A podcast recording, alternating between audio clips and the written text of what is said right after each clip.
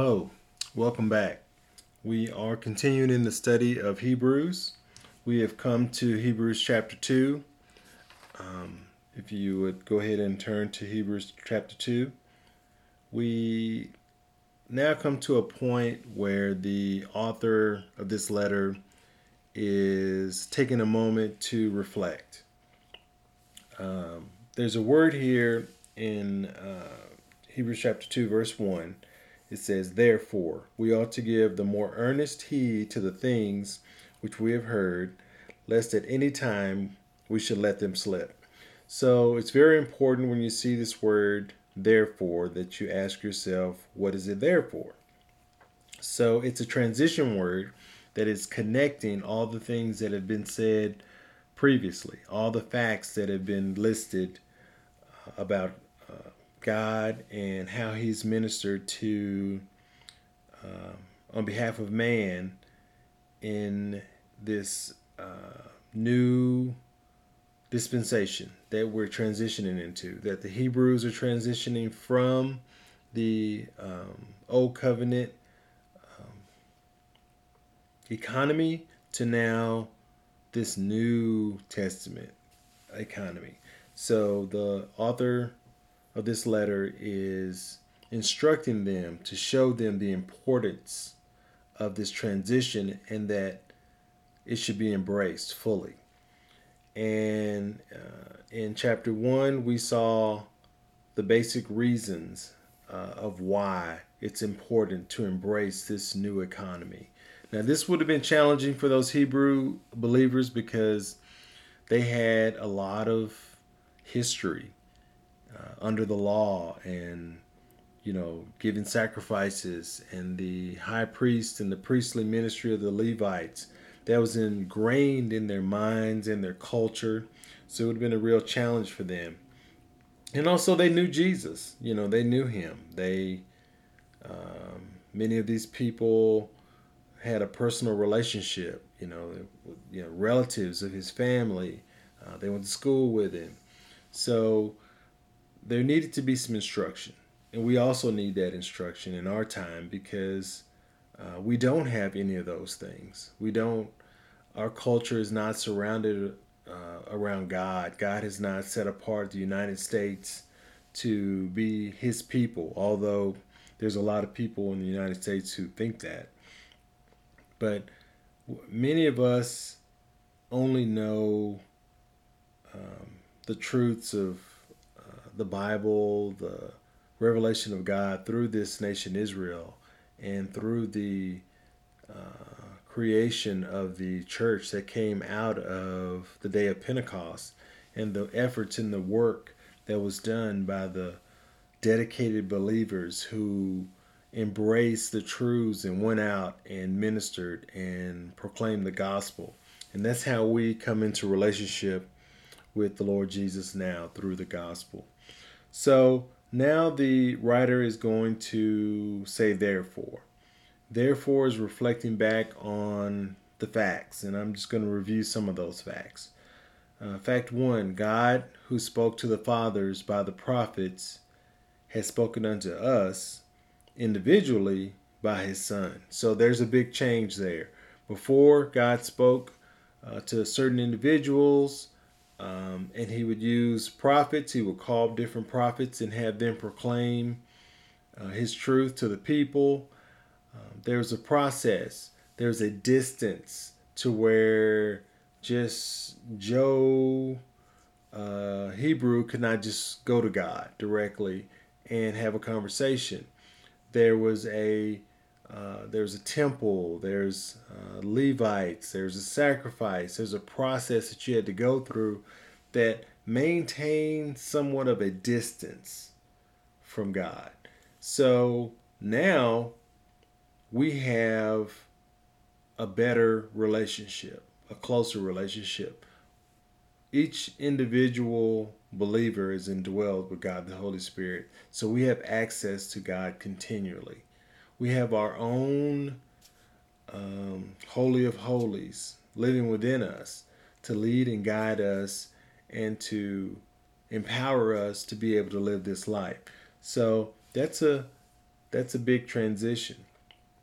Another point that he is referring to that was stated, uh, who has appointed, who has been appointed heir of all things. So this same God, the Lord Jesus, has not only um, spoken to us directly, but he's also been appointed heir of all things. So there's a new role, a ministry that he has to mankind in being appointed heir of all things. And we'll look into that more of that here in a little bit as we uh, get further in the letter.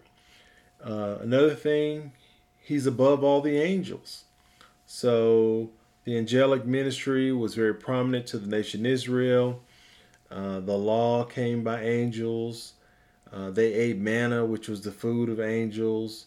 So uh, angels had a very prominent role in the culture and in their relationship to God and how that He called them out and made them um, a very unique people. So um, that's one of the other things that he's uh, reflecting back on. And now, as a result of all these things that Jesus has done, he has elevated man even above the angels. Because even as he's been elevated um, above the angels, so too man has been elevated. And it's very important that we keep in mind that God has always been God. That is that, that won't change. It cannot change. God is immutable. He cannot change. But what God has done is He's taken upon Himself uh, humanity. Right? It's like He put on a garment of humanity. That's kind of the the way you can look at it. Is He wrapped Himself in flesh, and in doing that, He has accomplished something on behalf of mankind. He didn't accomplish anything on behalf of himself. He did this on behalf of mankind in that he redeemed man through this action. And so, whereas man was below the angels, because the angels are, you know, in heaven, they were created before man, they live as spiritual beings in the heavenly realm. Uh, they have powers and abilities far beyond uh, the ones that we have or any power that we might have. So, they were above us, but in taking on flesh and taking on humanity, Jesus has now elevated man even above angels, even as he and his ministry is above angels. So these are the things that the therefore is reflecting on, is looking back to. So he's saying that therefore, based on these things, we ought to give more earnest heed to the things which we have heard lest at any time we should let them slip. So, obviously, there is a danger of not giving heed, earnest heed. That word here that uh, is translated earnest, it means to give a much, much more or superabundant attention to. So that makes sense because um, these things are vitally important. And I think it's a there's a danger for all believers that we can kind of get caught up in the monotony of life, uh, the distractions that are all around us, the things that we get very into, um, that we can actually not give the proper place to spiritual things. Now, we've been called to these things. God has done a mighty work to call us out of darkness into light, and it's for a purpose. And we need to embrace that, and we need to make that our singular, most important priority in life. Now, repeat that.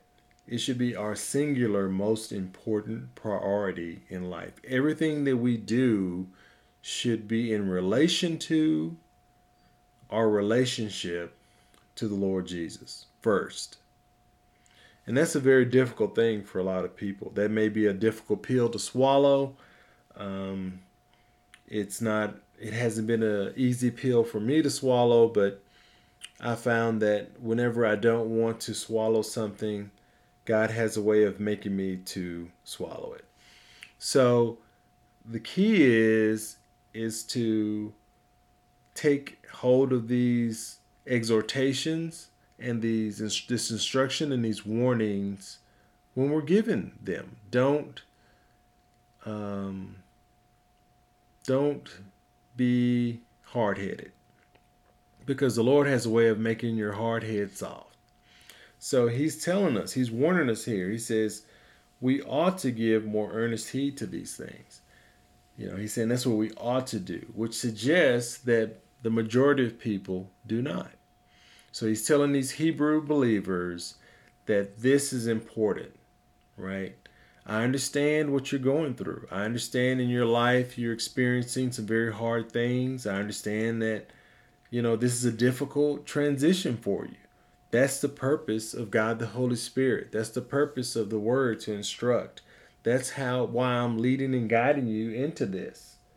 So listen, pay attention, take heed to what I'm telling you. And that's because God knows the difficulties that are surrounded being hard headed and not taking heed to these things. And He's warning us ahead of time. He's telling us, hey, I know what it's going to be like for you if you don't listen. So listen up. Listen up because, you know, we don't want these things to slip.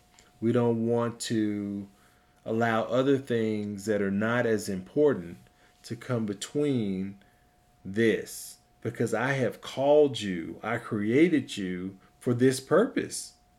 No matter what you think your purpose is in life, you think your purpose is to be a mother or a father or a husband or a wife or the captain of the football team or leader of the cheer squad regardless of what you think your purpose might be, this is your purpose. If you're a believer, this is what God called you out of darkness into light to light for.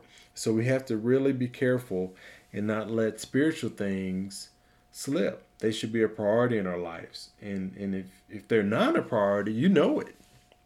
The fact that you're listening to this means that you understand the importance of worship. You understand the importance that spiritual things have in your life. And the writer here is exhorting us to not let those things slip. So he also he adds a little weight in verse 2 to help us understand the gravity of this exhortation. In verse 2 it says, "For if the word spoken by angels was steadfast, and every transgression and disobedience received a just recompense of reward." Um, so, verse 2, he's referring to the law because the law was given to Moses uh, on Mount Sinai by angels. You know, God gave him the law. And the law had, with each transgression, right, or any disobedience, there was a just recompense, recompense of reward, meaning if you violated the law, there were certain things you could do, you could be stoned. Um, there was always a consequence, and it was very bad whenever you transgress the law. It was death, you know. If you violate the law, if you don't live by this law, then you will die. And the only way to be delivered from that was the sacrifices. So you that's why the Hebrews were constantly taking sacrifices to the temple, to the tabernacle, because they didn't want to die. You know, they knew that they were not able to uh, live by this law. And it's the the author is referring to the law because the law played such a pivotal role in the lives of these Hebrew people. And he's he's basically saying that, you know, yes, now we're under a new dispensation, but that does not negate the fact that all those things that you were given prior to now, all your those things that God did to integrate into your culture and to bring you to Him through the Old Testament, Old Covenant, those things are still valid because God hasn't changed. Right? God is still God, and His righteousness and His righteous demands are still present. And that's why He refers to um, the words spoken by angels. And they knew this. They knew that these, uh, the law was very strict. And they knew that there was a recompense, a reward associated with it. But that reward was negative. And he's using that to make them to understand that we have a responsibility, a, a, responsibility to our spiritual selves, to our spiritual lives, to embrace the Word of God, to make it a part of our lives, to have ourselves to be devoted to the service of the Lord Jesus in this life because that is what we'll be doing for eternity. And I've said it before and I'll say it again. We have a very special opportunity to serve the Lord Jesus in a way that we'll never have again. After you die, you'll never be able to serve Him in the way that we can serve Him now. And that's why He says, store up treasure now in heaven. The things that we do now, there's uh, very positive rewards associated with spiritual activity while we're in this life. That's the purpose of being in this life. That's why we're here. That's why we don't get saved and then immediately go to heaven because there's a process where God is going to develop us and make us into the person that He wants us to be, that we need to be for the next phase, the next economy of service. Well, while we're here now, we need to be serving Him in a way that glorifies Him and honors Him and exalts Him. And that's what the warning is here in verse 2. So that's why he re- refers to the law. And in verse 3, it says, How shall we escape if we neglect so great salvation, which at first began to be spoken by the Lord and was confirmed unto us by them that heard? So here we see a question posed. The question is, how shall we escape? So, escape what? You know, that's the question. What are we escaping? I mean, it sounds very ominous. I mean, can we lose our salvation if we don't um, give earnest heed? No, we cannot. Once that you're saved, that's what it means. Salvation means to be taken completely out of danger. So we have no danger of losing our salvation.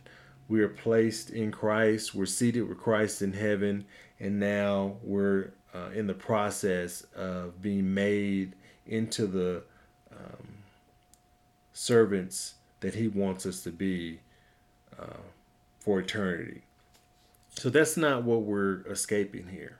What we are escaping is the danger of living a life that does not give the proper place to the Lord Jesus, that does not honor and glorify Him. That is the danger. And, you know, you can be a believer, you can live a life as a Christian, and still not fully embrace all the things, all the blessings associated with being a believer. It's definitely a possibility. You know, it's it's and it's dangerous because you end up getting thrown around, tossed around, you fall, you get up, you fall, you get up, you fall, and you're falling all the time. And it's confusing. You don't have any peace because you're constantly going from one extreme to another. And what the Lord wants for us is to live a life of a walk, a steady progression towards a goal. You know, not, you know, going down the road and then getting distracted and going down this other path and finding, oh my goodness, I'm way away from where I should be. Let me work my way back to where I should be, you know. And during that process, you know, it hurts. It's not a fun life to live. Um, it's hard enough just being a believer. You know, it's it's challenging enough just being a believer. But when you uh, neglect the things of salvation. You neglect what it is that God has called you to do. Um, that's that's really not fun. So it's important that we don't fall into that trap. Uh, this is a very viable warning to the Hebrew believers because, you know, some of them wanted to go back to the old way of life. They're like, well, you know, my family's over there and, you know, all my friends, they're still doing that. And now I'm serving Jesus. And wow, I'm alienated from my culture. I'm alienated from my family. You know, I've been, people won't do business with me now. And it was very hard. It was a very difficult transition for them in their culture to be rejected and to be cast out um, from the culture because now they serve Jesus. And they were doing what was right. They were doing completely the right thing, but um, it was very challenging for them. So the warning here is, you know, don't fall into that trap because um, that's what that is. You know, we can't neglect this salvation that we've been given. We have a purpose. God has a purpose for each of us in this salvation that we need to work out.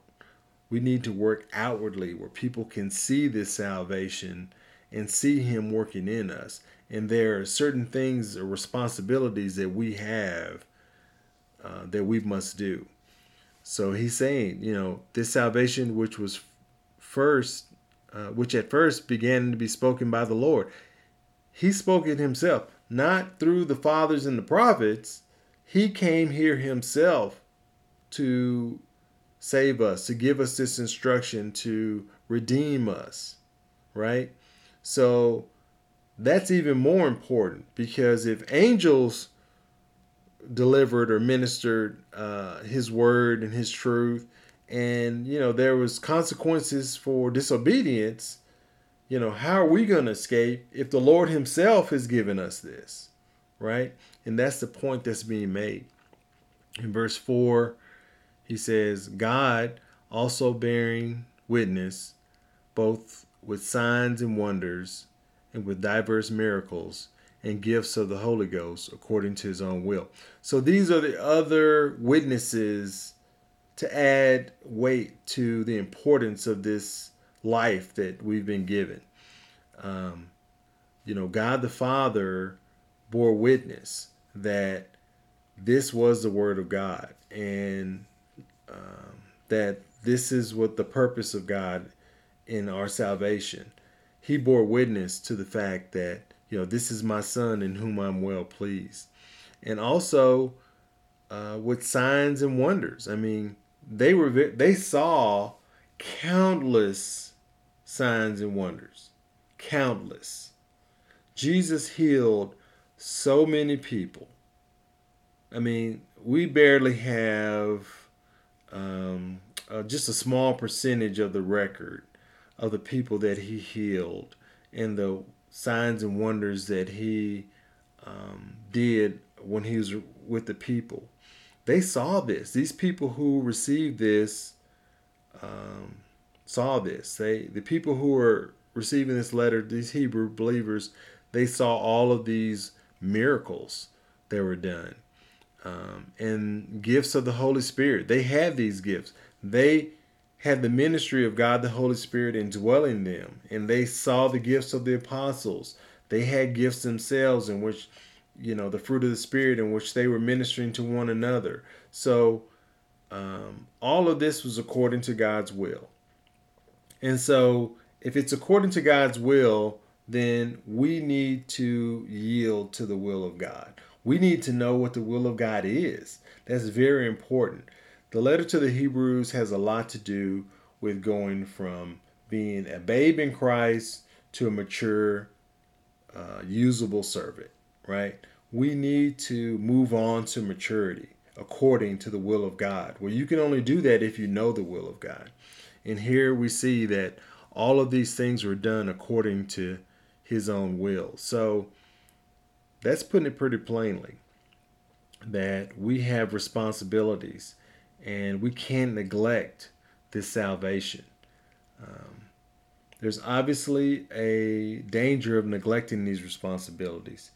And a lot of people, a lot of believers, I don't even think know what these responsibilities are. So, in light of that, I'm going to review some of the things that are associated with our salvation. Some of the things, some of the responsibilities that we've been given, just the ABC basic things that we've been given to do as believers. So the first one uh, is in Romans. So Romans chapter 12. Let me turn over there.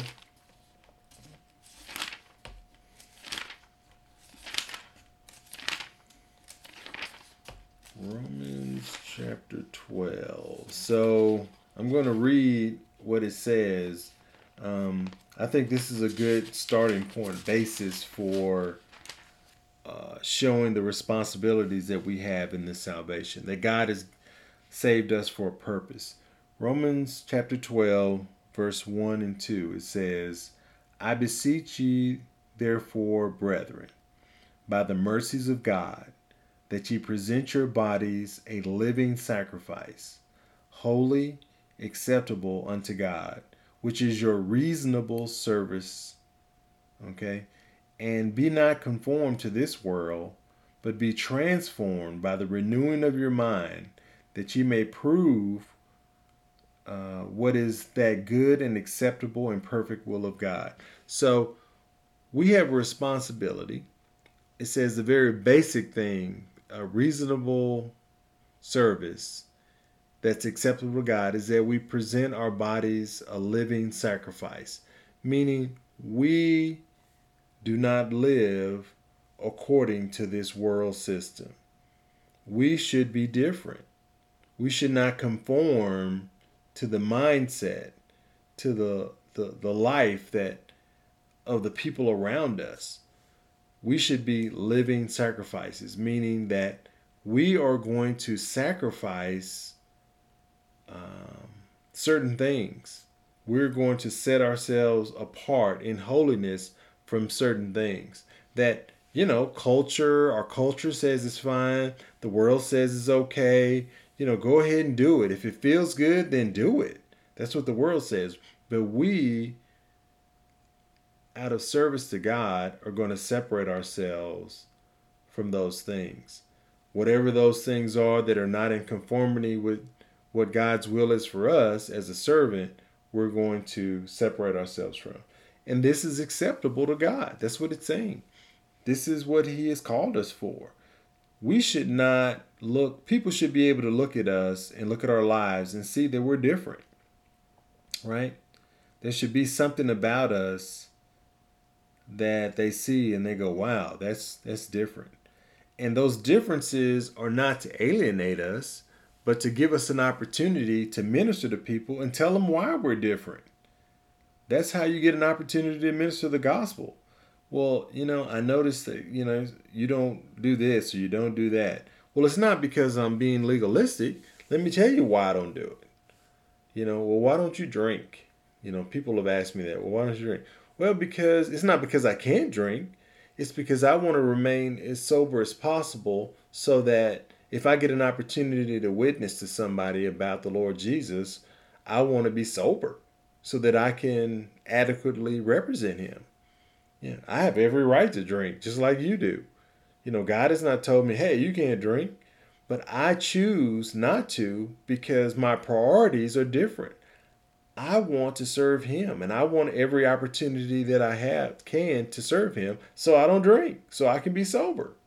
You know, that's that's how you get an opportunity to minister. And it's just a basic thing. It says your reasonable service. It's basic. And it says be not conformed to this world. So we should be different. All right? We should be transformed by the renewing of our mind. Well, how is our mind renewed? It's renewed through the Word of God. That's how our mind is renewed. You know? So that's that's one of the basic things that uh, we're called to do in our in this salvation that we should not neglect because it's been given to us from the Lord Jesus Himself. And another one is in the letter we're studying, Hebrews in Hebrews chapter 13, I'm going to turn to that. Hebrews 13.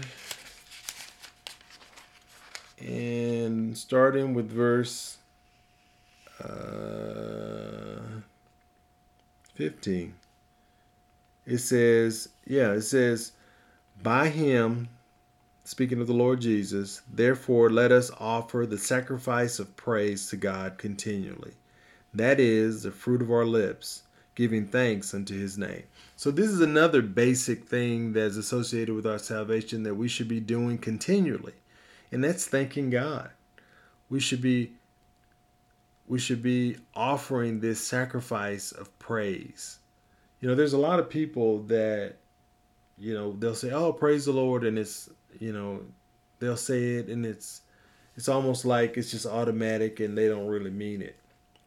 You know, I don't know if they mean it or not, but I know if I mean it, you know, and we should be doing it. We should be praising Him, praising Him not just with our mouth, our mouths, but also with our lives. You know, our life should be in praise of God. So, again, it gives us an opportunity to minister because the world, they don't praise God. They curse using his name. But we should be praising him. And we have a reason to praise him. He has delivered us. He has gone to great lengths to deliver us and to give us a hope. Um, not a hope of what might be, but a sure hope of something to look forward to that's going that's already set and set aside for us and you should be able to see in your life many things that um, should result in praise. I mean i can sit and just praise him constantly for how that he has cared for me how that he has uh, provided for me and he does that for all of his people you know, and we can't let our circumstances or a situation distract us from praising Him because He's worthy of that praise. And it's important that we come to a mature place in our spiritual lives where we can see beyond the situation and praise Him because this is one of the things that we've been called to do. And we should do it. And I believe that our praise here in this life carries a far greater weight than our praise will when we're in heaven. You know, he, he's still going to be praised by all of the hosts of heaven. There's angels that that's all they do before his throne is constantly praise him. And there's a value. I mean, he deserves that. That's how it should be. He's God. The fact that we praise him in this life I believe carries a much greater weight. So we should be doing it continually because it pleases Him. And so then there's another basic thing that we should be doing. That's in First Thessalonians. Let's turn to that. First Thessalonians. Let's go to let's see here, chapter 5 and verse 16. Uh, it says, um, Rejoice evermore, pray without ceasing. In everything give thanks, for this is the will of God in Christ Jesus concerning you. So, this is the other basic thing that we should be doing rejoicing evermore. Okay? Rejoicing is a ministry of God the Holy Spirit. Joy is a fruit of the Spirit, and we should be rejoicing. We should be rejoicing constantly because we have everything to rejoice about. If we had nothing in this life, if we had none of the things um, that are associated with this life, the fact that we have a sure hope in Christ because we have Him, because we have God the Holy Spirit indwelling us. Uh, we have the Word of God. These things are reasons to rejoice evermore. And it says, pray without ceasing. So we should be constantly in prayer. So That doesn't mean to get on your knees and you never do anything else. You don't work, you don't um, clean your house, you don't um, visit other people. That's not what that means. But we should be always in a state of conversation with the Lord Jesus. God the Holy Spirit has indwelt us, lives in us. Why would you not be talking to Him? I mean, have you ever thought about that?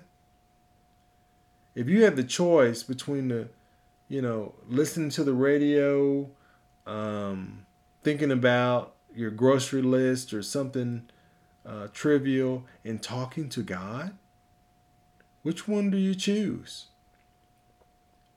I mean, Jesus lives within us. We can talk to him all the time. You know, I feel like that. I mean, I love the Lord Jesus, and I look forward to spending eternity in His presence. I love talking to Him. Uh, I love getting to know Him through His Word and asking Him questions. Uh, he answers. I mean, we have an intimate relationship to where we can pray without ceasing. That's how we access the Lord Jesus through prayer. So why would we stop? You know, we should constantly be in prayer.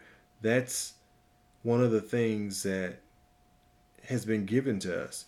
And it says in everything gives thank give thanks. That is a that's a result. If you're praying, you're going to give thanks. Those two things go together. If you're praying in God the Holy Spirit and the power of the Spirit, you cannot help but to give thanks. Because that's a because there's a joy associated with access to the Lord Jesus with being able to have this conversation and you give thanks you know? And that's what that's what he wants. That's his will right this is the will of God in Christ concerning you so I believe that this is giving us a glimpse as to what our ministry will be in heaven. Uh, we will be rejoicing evermore. We're going to be uh, in constant contact with the Lord Jesus. And we're going to constantly be giving thanks. We're going to be praising Him. You know, these are the things that are associated with our future and we need to be doing them now. We need to be practicing these things now because this is what God has called us to. And I believe that by doing these very basic things, you know, we will be pleasing to the Lord. This is how we grow. And our growth is associated with these activities.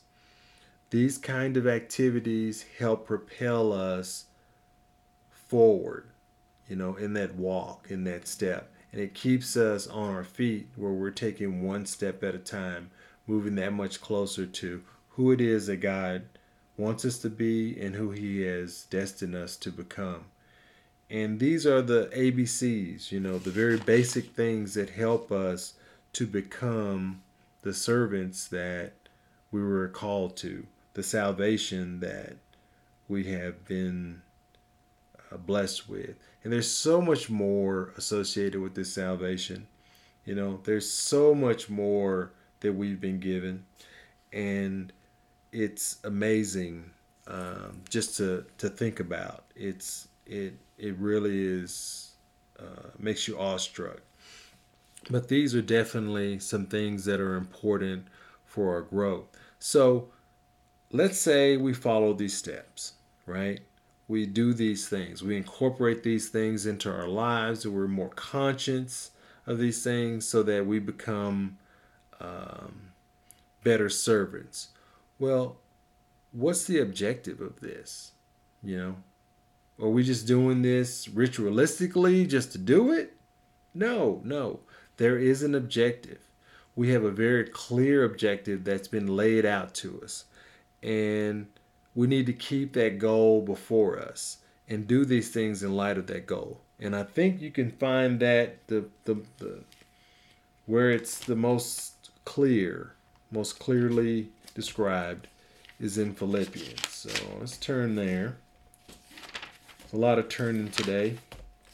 Go to Philippians and let's take a look at um, what it is that should be, I believe, our our goal. So Philippians chapter two. And this chapter basically lays out, I think, what should be our objective the single thing that is our objective in this life. That when we incorporate these basic things with this objective, we become who it is that God wants us to be. Uh, chapter 2, verse 1 If there be therefore any consolation in Christ, and there is, if any comfort of love, and there is, if any fellowship of the Spirit, and we know there is, if any bowels of mercies, fulfill ye my joy so Paul is saying, hey, make my joy full by doing this, that ye be like minded, having the same love, being of one accord and one mind. Okay, so that's the believers. Uh, let nothing be done through strife or vainglory, right? We don't do things that way. That's not of the Spirit. But in lowliness of mind, let each esteem others better than themselves. And that should be our mindset towards one another, whether you're husband and wife, brother, sister, um, co workers, whatever.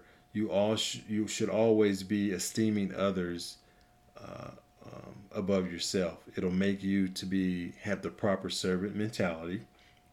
Look not every man on his own things, but every man also on the things of others. So this is basic consideration. This is, well, it's beyond just basic consideration. This is a spiritual level of consideration where you are not focused on your own situation, right? But you're looking beyond yourself to the needs of others. That's what prompts you to minister the gospel. That's what gives you an empathy or a care for the salvation of others and even the needs of other brothers and sisters. In verse 5, let this mind be in you. This is important.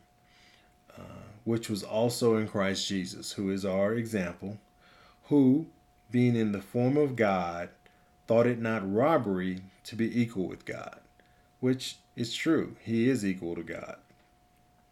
Um, but instead made himself of no reputation and took upon him the form of a servant and that should be our mentality. We are servants. We're to serve one another. We're to serve the needs of other people through the ministry of the gospel. And was made in the likeness of men. Um, this is the Lord Jesus taken upon flesh, like I mentioned before. He took upon humanity. He left all the glories of heaven. He muted his glory by putting on flesh and being found in the fashion as a man, right? These people, these Hebrew believers, they knew him as Jesus, a man. Uh, he humbled himself uh, and became obedient unto death. So to say that he humbled himself, I mean, there is no way that you could. I can't give you an analogy that properly um, captures how he humbled himself in becoming a man. Um, the only thing I can think of is it would be like you wanting to go and um, save a bunch of cockroaches, becoming a cockroach yourself so that you could um, speak and live as a cockroach. I mean, that's that's a terrible example. It's not even close to what happened, but it gives you the idea of how that he left his exalted place and became like us, and he humbled himself.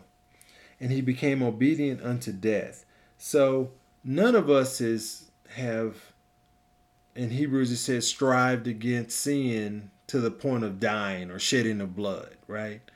Uh, we don't we just don't strive against sin that hard. You know, we're not putting up that kind of fight. But he was became obedient uh, unto death, even the death of a cross, which is a horrible, horrible death. And this is he was willing to and became obedient in his his his um, fight against sin and death by dying himself and then dying in this most humiliating and horrible way. Um, wherefore God also highly exalted him and given him a name which is above every name. So in there's a reward associated with living this life. That's the point I was making. We're we have an opportunity now in this life to serve God in a way that we'll never have again. And he was the example of that. He says, Wherefore God also highly exalted him. Well, does that mean he wasn't exalted before? No. But now he's exalted with humanity. He has taken upon humanity, us, our nature, right? And he has taken that and exalted it. So therefore, God has highly exalted him and given him a name which is above every name. So now that gives us access to God and access to that same exaltation. That's our entrance into heaven. That's why we're seated in Christ in heaven because he's seated in heaven and we've been placed in him. He has done this work. Verse 10 that at the name of Jesus every knee should bow of things in heaven, things in earth, and things under the earth. So the entire realm of creation, in heaven, on earth, and even below the earth, they are to bow, right? Uh, at the name of Jesus. Uh, they may not be doing that now, but there's going to come a time when all things are complete in which this is going to happen. This is going to be the truth. And it it's stated here in scripture as if it's already happened because it's that sure. In verse 11, and that every tongue should confess that Jesus Christ is Lord to the glory of God the Father. So we have an opportunity to um, confess Him before mankind before mankind now, right? That Jesus is Lord. And it glorifies the Father when we do that. Um, there's going to come a day when everybody will bow down to Him. Uh, the great white throne judgment before those who are unsaved go to their final uh, judgment they're going to confess and they're going to bow to him. Um, they're going to be forced to at that time. Uh, we have an opportunity to do it now in a way out of love. Once we enter heaven, we're going to bow and confess him because that's what heaven is. That's what happens there. God is worshiped, and it will be the norm. There won't be any opportunity to do anything other than that. But now we live in a time where we have other things that we could be doing. We have um, television shows, we have uh, books, we have all kind of entertainment, distractions, things that take us away from these spiritual things that we could go a long time without confessing that Jesus is Lord. We can hang around certain people where Jesus, we never even mention Jesus. Does that happen? It shouldn't. It shouldn't, you know, but it does. So it's very important that we understand the opportunity that we have to worship, that this salvation is great, that we've been given something and an opportunity that we'll never have again, and that we fully embrace and have this mind in us that was in the Lord Jesus, right? That we serve Him, that we are servants, and that we live a life of service. Does that mean you can't enjoy TV shows? No. We've been given all things to enjoy. But it does mean that we have to always give the proper place to other things and the proper place to the Lord Jesus in our lives. And people should see that. They will see it. If you would embrace these basic things and have this mind in you that you would be like the Lord Jesus in this way, people are going to see it. You're going to have lots of opportunities to minister the gospel. You're going to have lots of opportunities to testify to his goodness, to his grace, and it's going to glorify him. And I can't imagine anything that we would want to do other than that. I mean, that's got to be the highest use of our lives, of our mouths, of our bodies, of our health, of our sickness, of our suffering. If we can use those things to glorify God, then certainly that's what we should be doing because we're only here for a short time. You know, um, life passes by very quickly. So we need to redeem the time and use it in a way that glorifies God and while we have this opportunity. So uh, I'm going to stop here. Um, this has been, I hope, very informative for you. Uh, I've certainly enjoyed this study in Hebrews. Um, we need to um, embrace this exhortation, this warning, and with joy, you know, enter into the fullness of this life that we've been given in the Lord Jesus and enjoy the rejoicing that comes from a life dedicated to Him and His service, and to the service of others through the ministry of the gospel or the exercise of the gifts, the spiritual gift or gifts that we've been given. So may the Lord bless us in this uh, study as we continue. Let's uh, close in prayer. Father, thank you for your word. Thank you for your grace. Pray that you would make these truths to be a part of our lives and that we would embrace this opportunity we have to worship you in this very special way in this life that we've been given, and that you would make us to be more diligent, uh, to earnestly um, heed your warnings and your word and your encouragement, and that you'd empower us to be able to glorify you with our lives. It's in Jesus' name we pray. Amen.